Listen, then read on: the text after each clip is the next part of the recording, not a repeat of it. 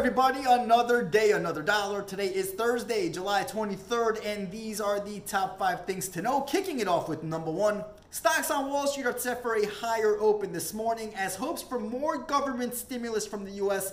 is underpinning sentiment. Futures on the Dow Jones Industrial Average were pointing to a gain of about 100 points as of last check. Futures for the S&P 500 and Nasdaq were also pointing to a positive Thursday start for the two indices, with the Nasdaq set to outperform, rising about 1% in early trade. On to number 2. Tesla shares will be in focus today with the stock up almost 6% in pre market. The electric car maker reported its fourth consecutive quarterly profit after the close on Wednesday, making it eligible to join the S&P 500 index possibly before the end of the year. The stock is now up nearly 300% from the start of 2020. The incredible rally has seen Tesla's market cap rise above $300 billion, making it the world's most valuable automaker. On to number three, we get a fresh batch of quarterly reports this morning with a host of companies across several sectors set to uh, report results. Some of the most notable names include Twitter, AT&T, as well as battered airlines American Airlines and Southwest Airlines. Keep your eyes on Twitter stock, which is prone to big moves after reporting results.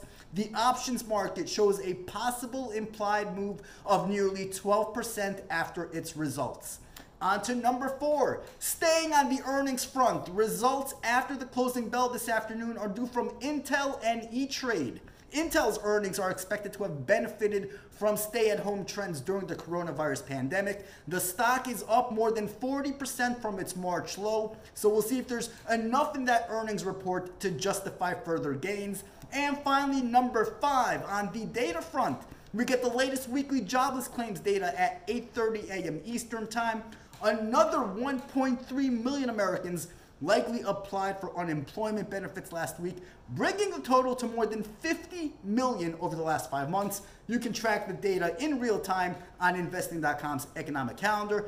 That's it for me for today. If you don't already know, you can listen to these daily videos in podcast format on Apple Podcasts as well as on the investing.com app. Don't forget to head over to YouTube, hit the like button and the subscribe button.